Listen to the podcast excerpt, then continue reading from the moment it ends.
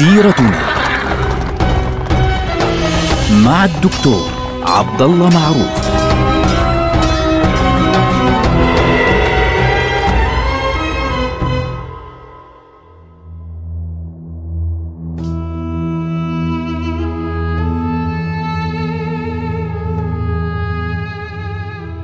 السلام عليكم ورحمة الله تعالى وبركاته. سيرتنا سيرة رسول الله صلى الله عليه وسلم الذي أسس هذه الأمة العظيمة وجعلها التي الأمة التي نعرفها وعرفها التاريخ جميعا. المسلمون في الحبشة المسلمون الضعفاء في آه، المرحلة الأولى فعليا هاجروا هجرتهم الأولى للحبشة. قريش ما عجبهاش الموضوع واللي زاد الطين بلة أنه هناك حدثان كبيران جدا هزوا مكة. أول حدث إيش هو؟ حمزة ابن عبد المطلب عم رسول الله صلى الله عليه وسلم كان معروفا بقوته وقدراته العالية. كان يوم طالع بصيد الأسود يعني كانت الأسود منتشرة في الجزيرة العربية في ذلك الوقت فكان صيادا. ذهب يصيد الأسود ويقنص وإلى آخره. عندما عاد من آه هذه الرحلة استقبلته أمة صغيرة على باب مكة. فقالت له يا أبا عمارة يا أبا عمارة تعال تعال الحق شو اللي صار؟ قال لها خير شوفي مه. قالت له والله لو علمت ما لقي ابن أخيك محمد من آه، أبي الحكم بن هشام. طبعا أبو الحكم بن هشام اللي هو أبو جهل. قال إيش صار؟ قالت لقيه عند الكعبة فشتمه وسبه ولم يكلمه محمد ولا رد عليه. فغضب غضبا شديدا. كيف توصل الوقاحة بهذا المخلوق أنه يجي يشتم ابن أخوي بهذه الطريقة وبعدين يحمل حاله ويمشي؟ فذهب إليه. وكان جالسا بين الناس وإذا به يضربه ضربا شديدا ضرب ضربة شديدة جدا على وجهه حتى جرحه.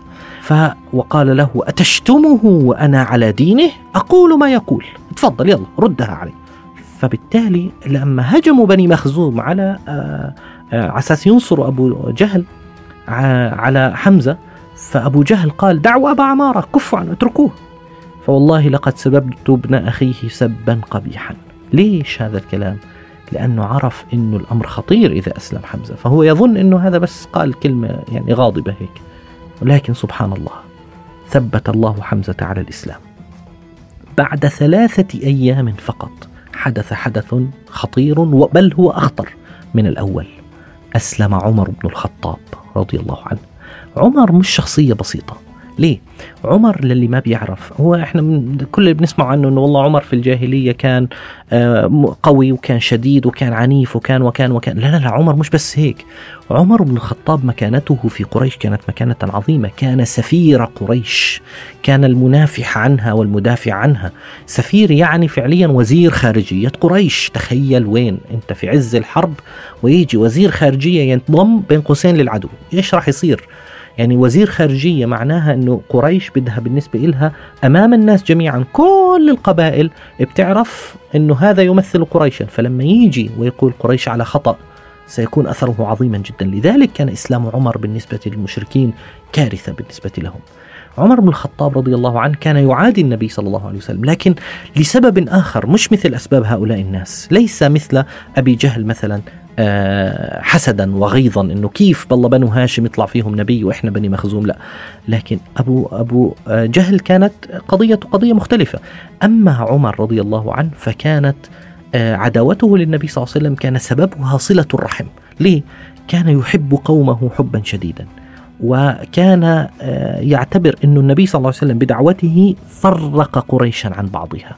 وبالتالي لاحظوا عداوته للنبي صلى الله عليه وسلم هي لسبب آخر مختلف تماما. إنه يظن إنه النبي صلى الله عليه وسلم فرق قريشا. ويعني والأصل إنه إحنا نكون يعني عيلة واحدة ومتحابين.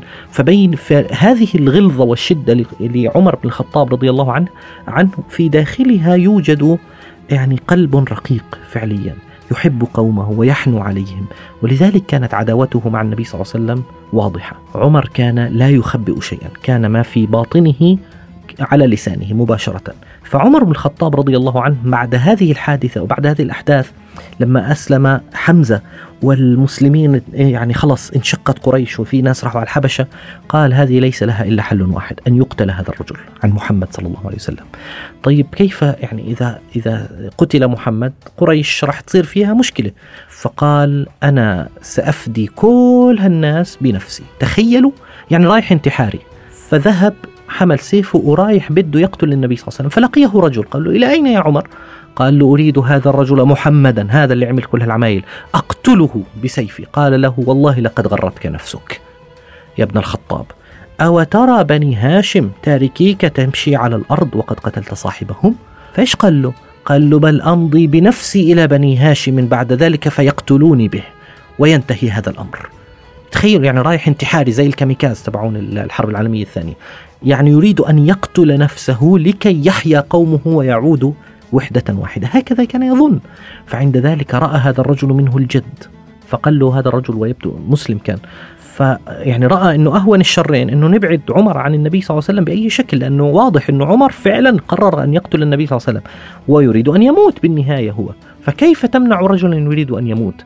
فقال فكر بسرعة الرجل فقال له ألا ألا تقيم آه، أمر أهل بيتك اولا؟ أي روح على أهل بيتك بالأول حل مشكلتهم.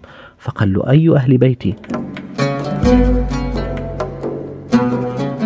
فقال له أختك فاطمة وزوجها سعيد ابن زيد. طبعا سعيد بن زيد من العشر المبشرين بالجنة.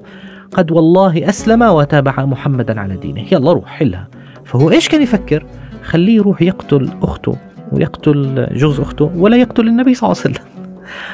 بعد ذلك يذهب هو لي يعني يحذر النبي صلى الله عليه وسلم في دار الأرقم حتى كان النبي صلى الله عليه وسلم يجتمع مع أصحابه سرا. فعمر بن الخطاب غضب غضبا شديدا وذهب فورا إلى هناك وكان عندهم خباب بن الأرت جالس بيعلمهم سورة طه كانت لسه سورة طه نازلة. فطرق الباب بشدة. من؟ قال عمر.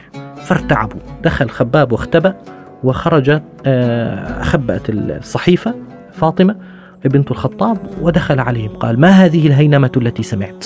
شو الصوت اللي سمعته؟ فقالت له والله كلام كنا نحكي.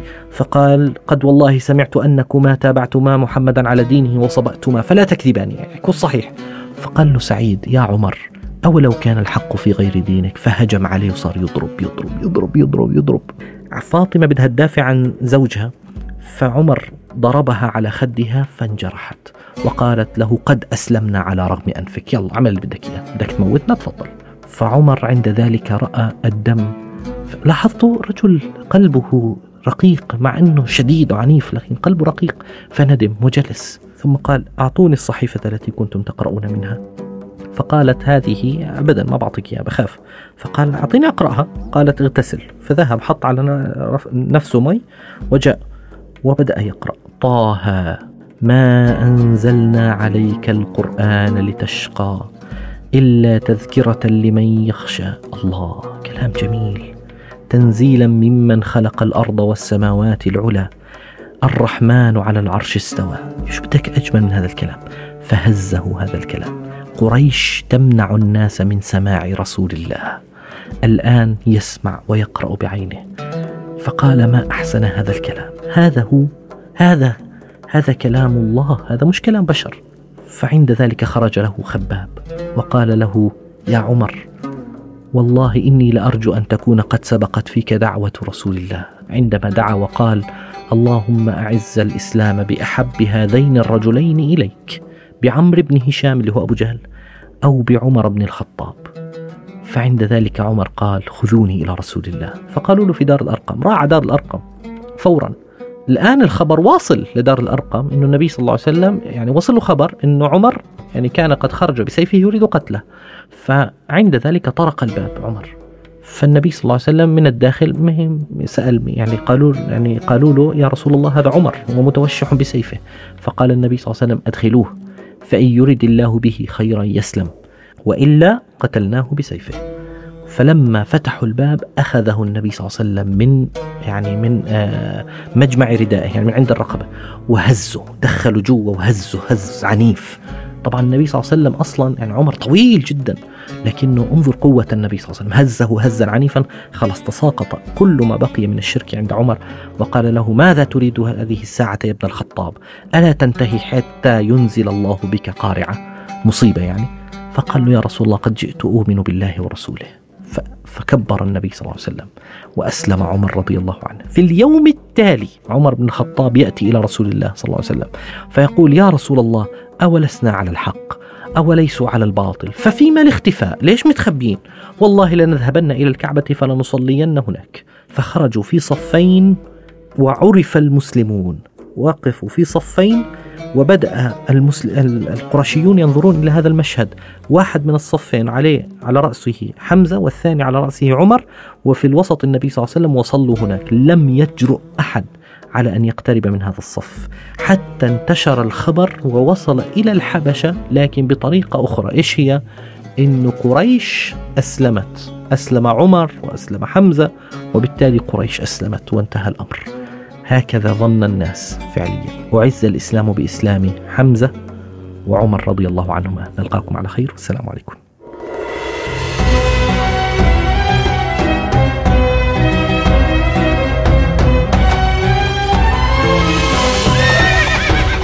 سيرتنا مع الدكتور عبد الله معروف.